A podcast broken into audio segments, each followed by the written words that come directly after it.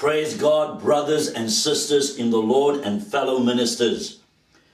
This morning, I'm going to minister on the grave responsibility of reproducing ministry. In simple terms, what I'm aiming at is that we come to an understanding as men of God, chosen by God, that God has laid upon you and I a grave responsibility of reproducing after our own kind. I'm saying this that we have to reproduce our ministries. And the title of my teaching this morning is The Grave Responsibility of Reproducing Ministry. And what I will be speaking on now is but the preamble. And may I add, it's very personal. It deals a lot with my own personal relationship with the Lord and, my, and the developing of my ministry. Let's pray together. Father, in the mighty name of Jesus, we stand before you simply because you love us. We were once far removed from your presence, but we thank you for your love which drew us unto yourself. Thank you that we washed in the blood. We are now citizens of the household of God. And more than God, more than that, God, you had us discipled by men of God, and Father, even trained by other men of God. And we stand as ascended gifts this morning, ready to impart that God, the body of Christ, be edified and perfected. And above all, even as we minister, that God, you be glorified. So bless us and use us for your praise and glory. And we pray it all in King Jesus' name with much thanksgiving. Many modern day ascended gifted ministers excel in their ministries. They are usually great orators. They never ever fail for the want of words, and because of their great oratory, they are able to paint vivid pictures in the minds of the audience. These great orators are sought after to speak at large seminars and conferences they usually have a great, great following. The sad thing of many of these great ministers is when they die, their ministries die with them.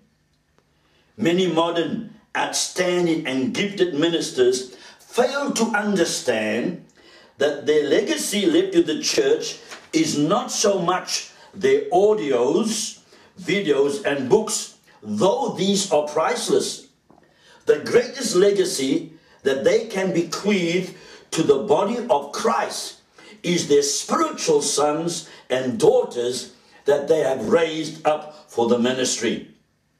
The Word of God encourages the leadership of the body of Christ not just to concentrate on preaching and instruction, but also the raising of sons and daughters for the ministry. Hear what Paul has to say about this. For though you might have 10,000 instructors in Christ, yet you do not have many fathers. For in Christ Jesus, I have begotten you through the gospel. I want to reiterate that. For though you might have 10,000 instructors in Christ, yet you do not have many fathers. For in Christ Jesus, I have begotten you through the gospel. 1 Corinthians chapter 4, verse 15, and the New King James Version. Paul, the most prolific apostle, sets forth a wonderful example for our modern day ascended gifted ministers. To this very day, theologians debate whether or not Paul was married be it that he was married, then surely he, he would have had sons and daughters. Be it that he was not married, married, then being the godly man that he was, he would not have fathered any children. However, when we read his, his epistles, he speaks of two sons. These sons are the spiritual sons of Paul. These two young men were Paul's prodigies. Note the word unto Timothy, my own son in the faith. Grace and mercy and peace from God our Father and Jesus Christ our Lord. 1 Timothy chapter 1 verse 2. This charge I commit unto thee, son Timothy, according to the prophecies which went before on thee, that thou, that thou by them mightest war a good warfare. 1 Timothy 1.18 To Timothy, my dearly beloved son, grace, mercy, and peace from God the Father and Christ Jesus our Lord. 2 Timothy 1 2. To Titus, mine own son after the common faith. Grace and mercy and peace from God the Father and the Lord Jesus Christ our Savior. Titus 1 verse 4. Paul chooses his words wisely to give the modern day church an indelible lesson on the importance of raising up spiritual sons for the ministries. Let, let's reconsider those verses and I, I highlight what Paul speaks on sons. My son in the faith, son, my dear beloved son, and my own son after the common faith. Great spiritual fathers raise up great spiritual sons. Moses raised Joshua. Elijah raised Elisha. Jesus raised 12 apostles and Paul raised Timothy and Titus. Joshua, in many a way, echoed the voice and teachings of Moses. Elijah had a double portion of Elijah's miraculous power. The apostles echoed the voice and teachings of Jesus. Timothy and Titus had the heart of Paul, for they loved the unlovable and the discarded. In my early years of ministry, I purposed to be a great orator that would excel in expressing the gospel of Jesus Christ. I envisioned myself ministering throughout the world, becoming a well sought after public speaker. As the years went by, I realized that being a sought after orator was not the ultimate will of God for my life and ministry. Though I had ministered in several countries by that time, there was that which far superseded oratory and recognition by my peers and by the body of Christ. Through trials, tribulations, and failures in my ministry, I soon discovered God's purpose for my life and my ministry. It was to reproduce my ministry in others. God, through his divine call and enablement, wanted me to multiply my voice and not my popularity. And to do this, I had to seek out my spiritual sons and train and equip them for the ministry. At first, I wrestled with this revelation from God. I wanted to be a famous preacher, and be it that I had to invest in other saints of God's ministries, I felt I would never ever be that great orator of the gospel that would travel the world preaching the gospel of Jesus Christ. As I persisted with developing my own ministry, the work of God at times became very insipidness, insipid. Through this insipidness, I soon discovered the reason why I was no more enjoying the ministry. I was selfish.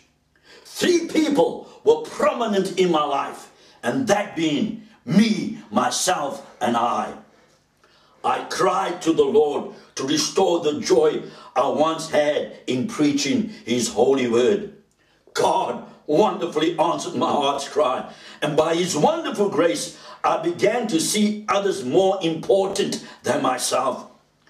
God's word, through the abiding presence of the Holy Spirit, began unveiling precious truth of the word of the word of how I could be the leader that God had called me to be. Note the scripture.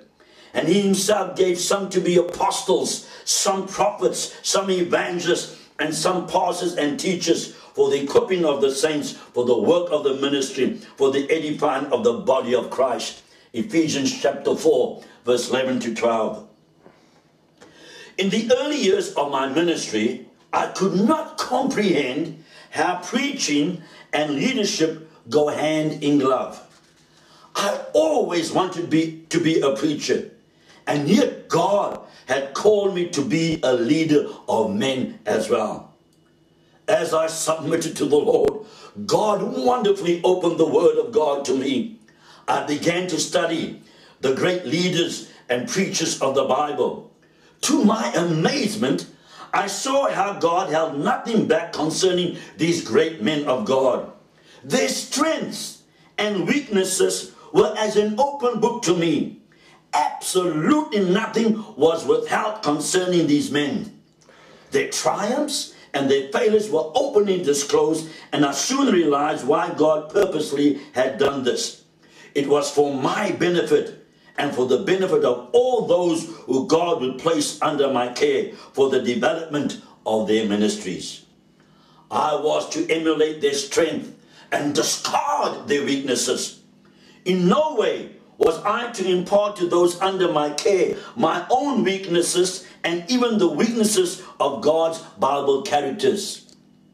God supernaturally opened the door of ministry that propelled my leadership qualities. For three and a half years, I taught at a renowned Bible college. Whilst ministering there, I saw the effect that I had upon the developing of ministries in other people. I soon discovered the difference between preaching and leadership. Note this very carefully. Preachers will have an audience, but leaders will have a following. An audience is here today, but gone tomorrow. A leader has a following. Where he goes, the followers follow, and they never move on until the day they are released into their own ministries.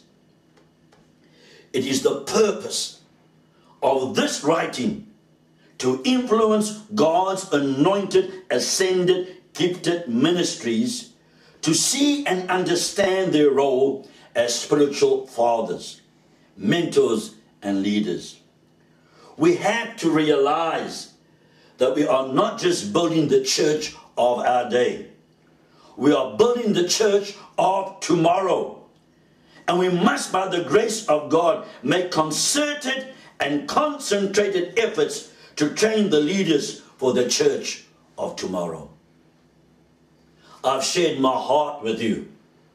But one more thing I want to deposit in your spirit, and that is an acronym for Father F A T H E R.